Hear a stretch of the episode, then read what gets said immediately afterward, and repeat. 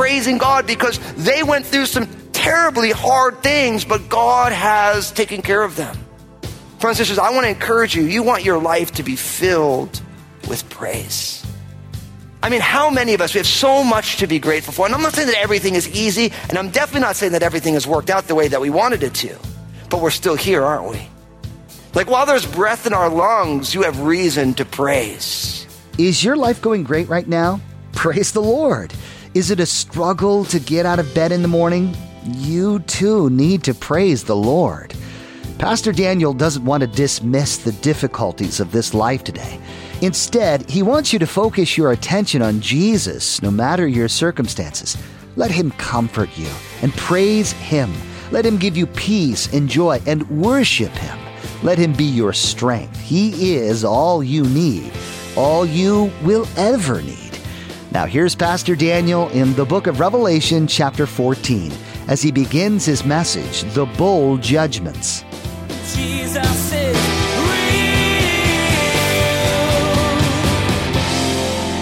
So I don't know about you, but I love a great road trip. I've always loved road tripping. I'll never forget it when I was graduated college. I was going to be moving out to the West Coast from my home state of New Jersey, and uh, me and my buddy Ilya were going to be driving together. And I remember it was time for us to go, and we were loaded up the van and the U-Haul, and then we were just standing out in front of Ilya's house, and we were just talking. And at some point, I don't know if it was my dad or Ilya's mom, someone was like, "Hey, you guys are going to be in the car together for a while. Why don't you take your story on the road with you?" And I don't know if they just wanted to get rid of us or if it was they were just really aware of the fact that we were going to we had a long distance to travel and we were going to spend a lot of time together. Now the reason I bring this up is normally I have a great story for you all, but we're going to travel a long distance today in the book of Revelation. So can we just jump in together? Does that sound good for everybody? Okay, we're going to be talking a lot today. So open your Bibles to Revelation chapter 14. We're going to be picking up in verse 14. And the reason we're doing that is because I didn't finish chapter 14. And so we'll pick up where we left off. Open your Bibles, last book in there. Revelation chapter 14, picking up in verse 14. It says, Then I looked and behold a white cloud and on that cloud sat one like the son of man having on his head a golden crown and in his hand a sharp sickle. And another angel came out of the temple, crying with a loud voice to him who sat on the cloud, Thrust in your sickle and reap, for the time has come for you to reap, for the harvest of the earth is ripe.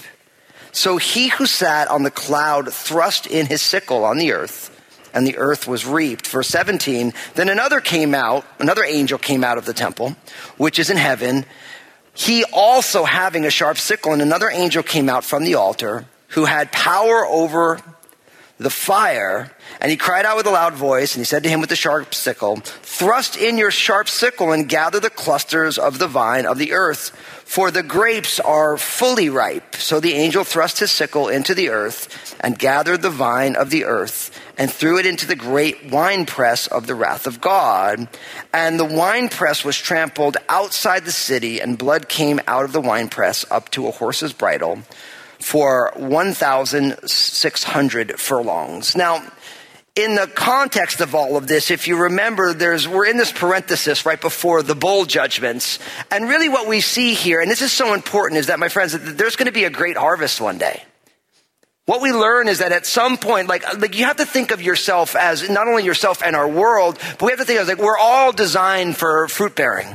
And all through the scriptures, there's this idea that God wants each one of us to bear fruit. We have like things like the fruit of the Spirit. But the reason that is, is because at some point there is going to be this great harvest.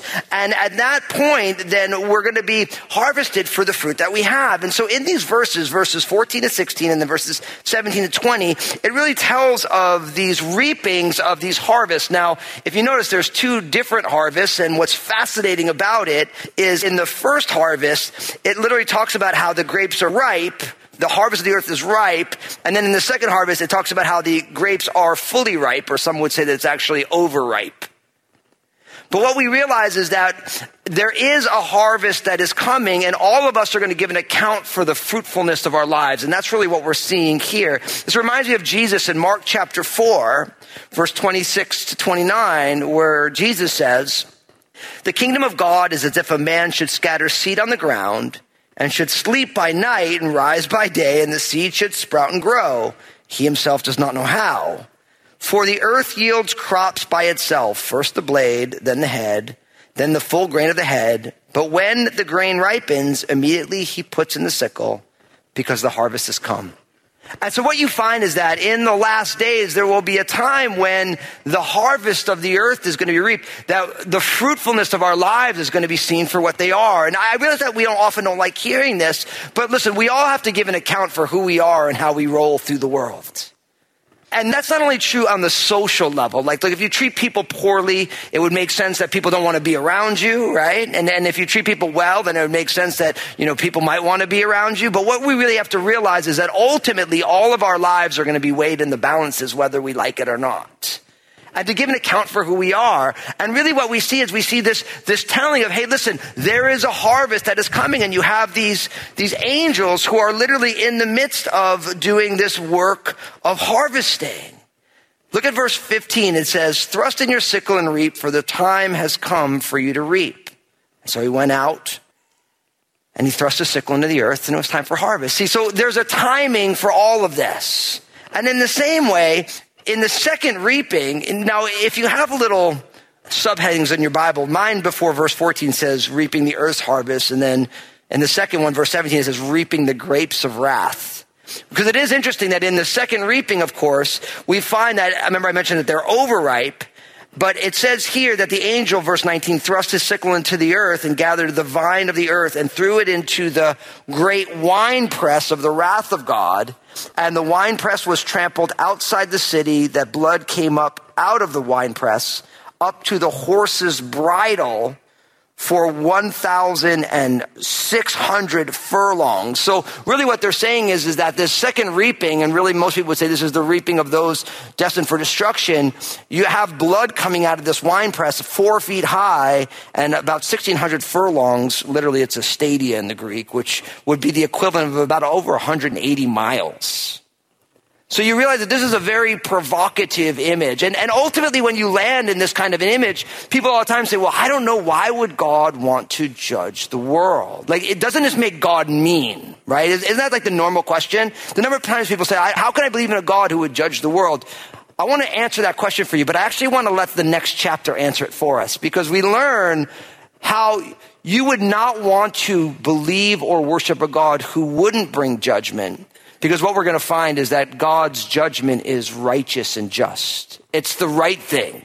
And I know that sounds challenging, but look at what it says. If we move on to chapter 15, look at what it says. This is chapter 15. It says, Then I saw another angel in heaven, great and marvelous, seven angels having the seven last plagues, for in them the wrath of God is complete.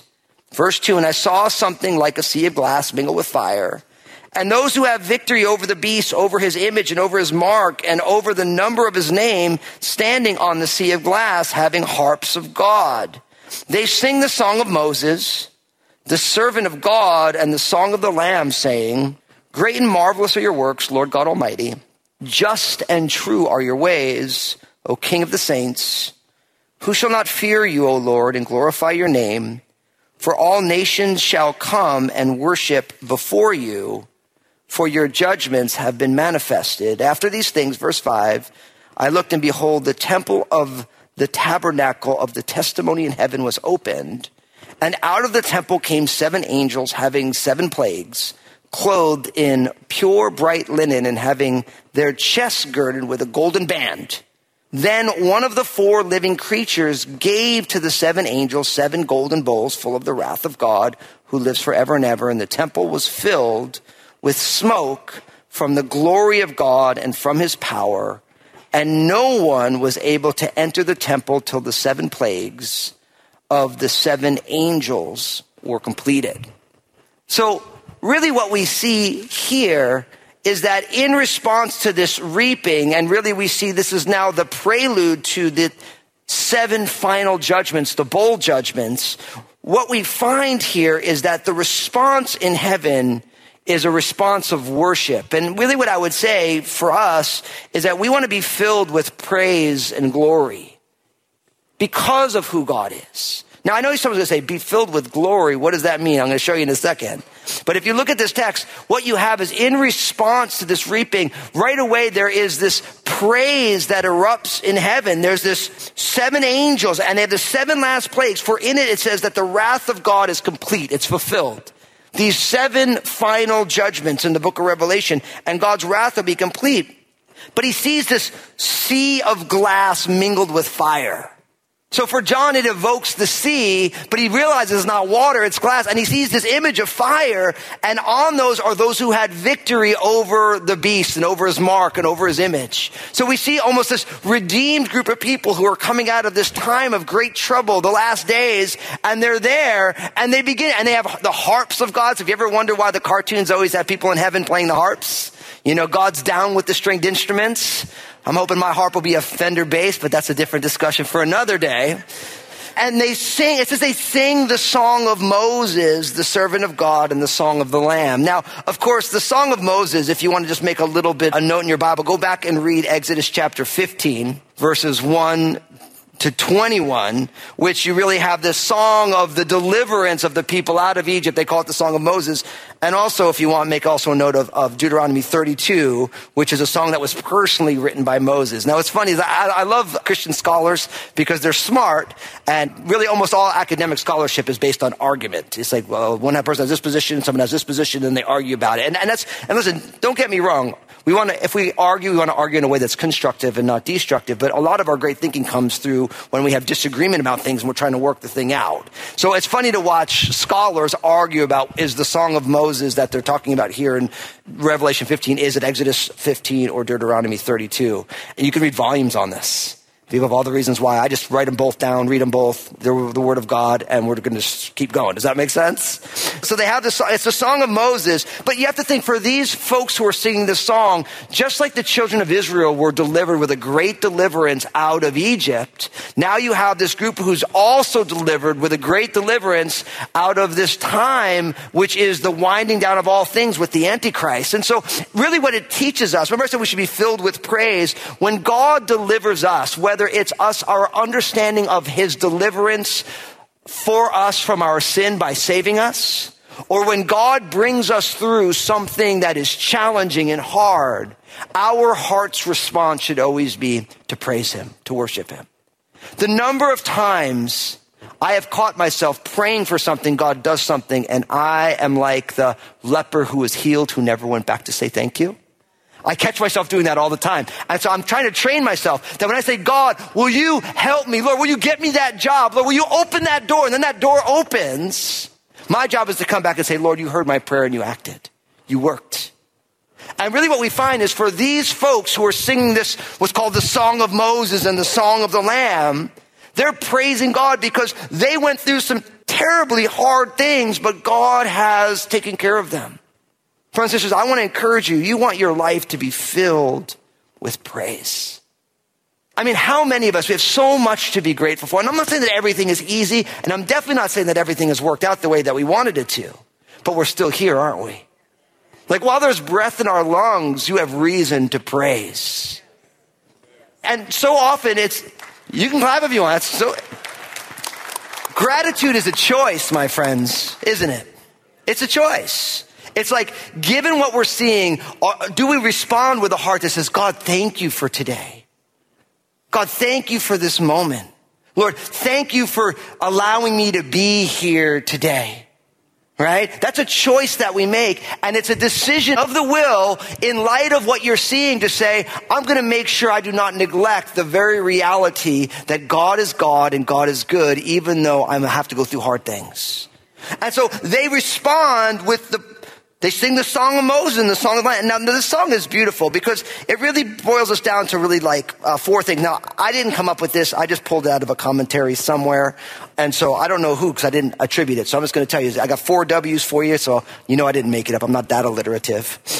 But really, the praise is for God, for his work, because his work is great and marvelous. right? For his ways, because his ways are just and true. For his worth, he deserves fear and glory, for he's the only one who's holy. And then, of course, his worship, for all nations shall come and worship before you, for your judgments have been manifest. Now, I think this is very powerful because really they're praising God for the things he's done, his works, his ways, the way God moves through the world, his worth, because God, who shall not fear you, O Lord, and glorify your name? It's a rhetorical question. It's like everyone should, because he's God, right? And then, of course, he deserves worship. But all the nations praise God because of his judgments. They're saying all the nations, all the peoples of all the nations, they praise God because of these judgments that he's bringing to pass. Why? Because his judgment is just. Now it's amazing. So you have this praise of the multitude. And then it says in verse five, after these things, I looked and behold, the temple of the tabernacle of the testimony in heaven was opened. And out of the temple came the seven angels having the seven plagues, clothed in bright linen and having their chest girded with a golden band.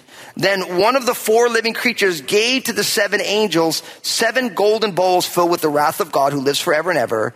And the temple was filled with smoke from the glory of God and from his power, and no one was able to enter the temple till the seven plagues of the seven angels were completed. Now, you might, if you don't know the Old Testament, you might not catch all the references here. But really what you have is if you read the book of Exodus, most people get hung up because by the time you get to the end of the book of Exodus, you find first God gives Moses like all the architectural schematics for the tabernacle, which became the temple.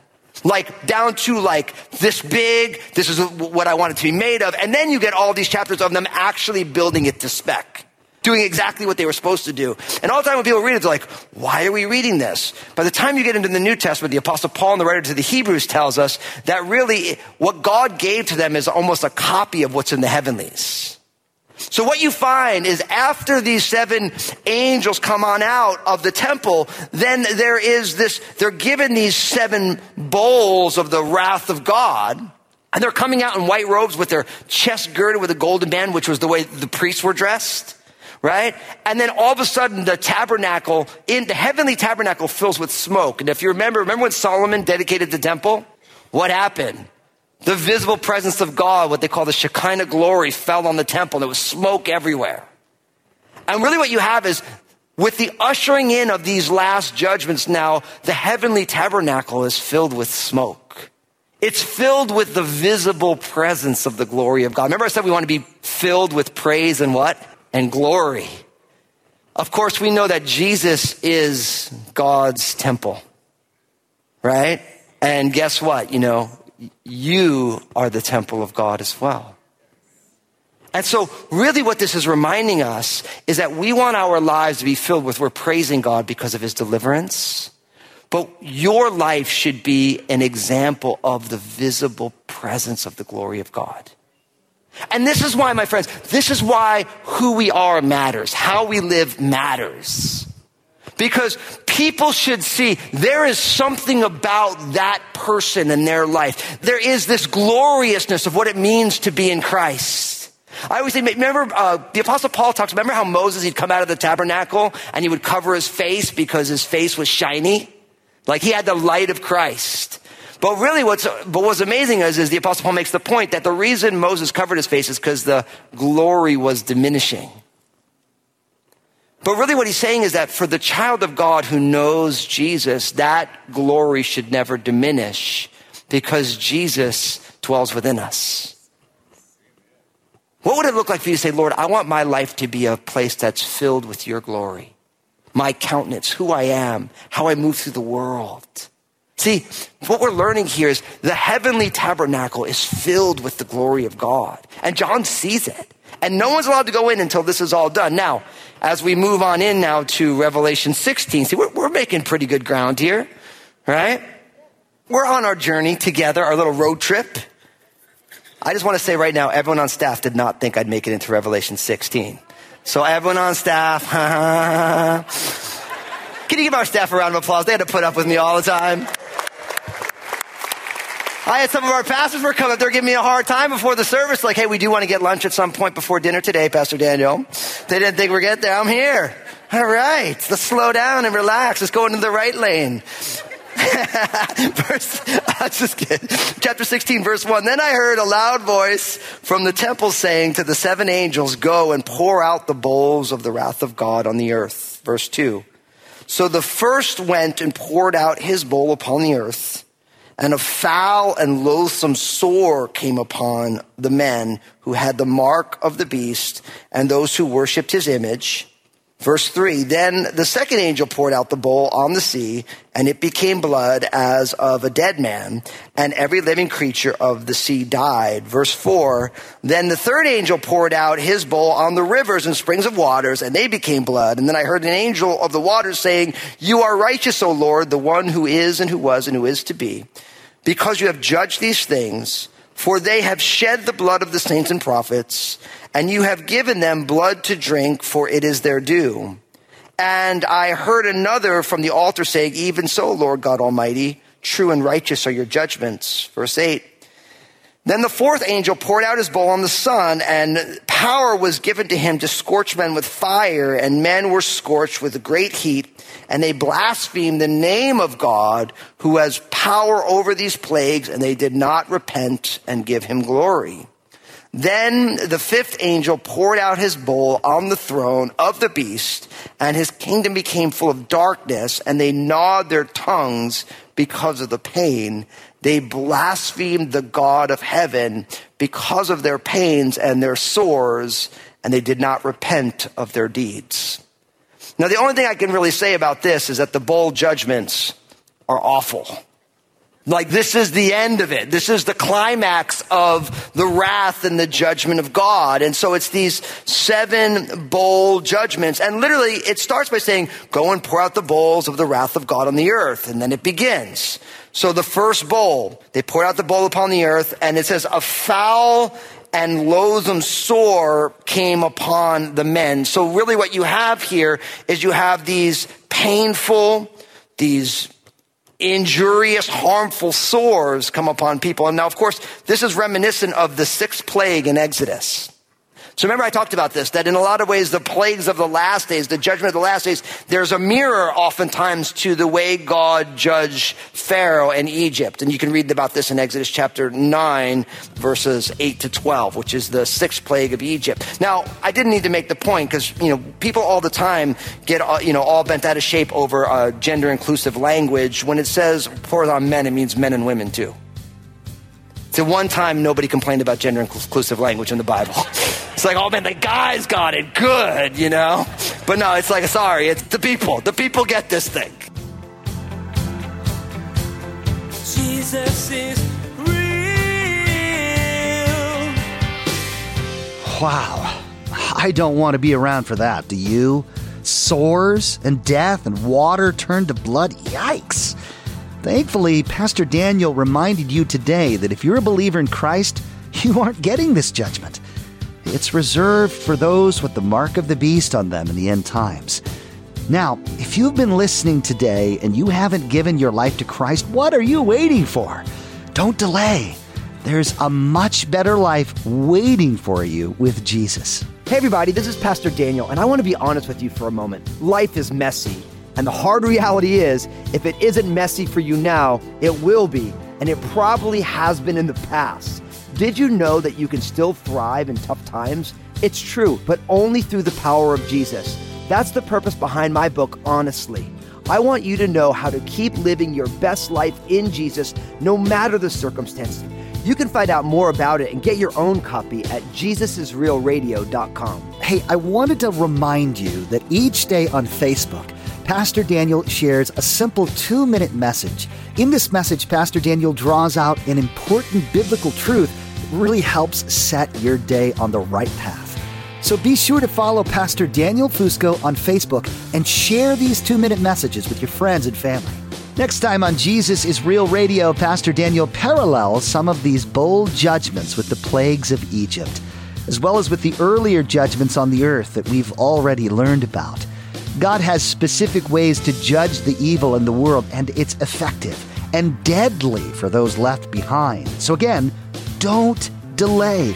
Don't be one of the people who have to suffer through these horrific events. You've been listening to Jesus is Real Radio with Pastor Daniel Fusco of Crossroads Community Church. Pastor Daniel will continue teaching through his series called A Year of Revelation next time. Until then, may God bless.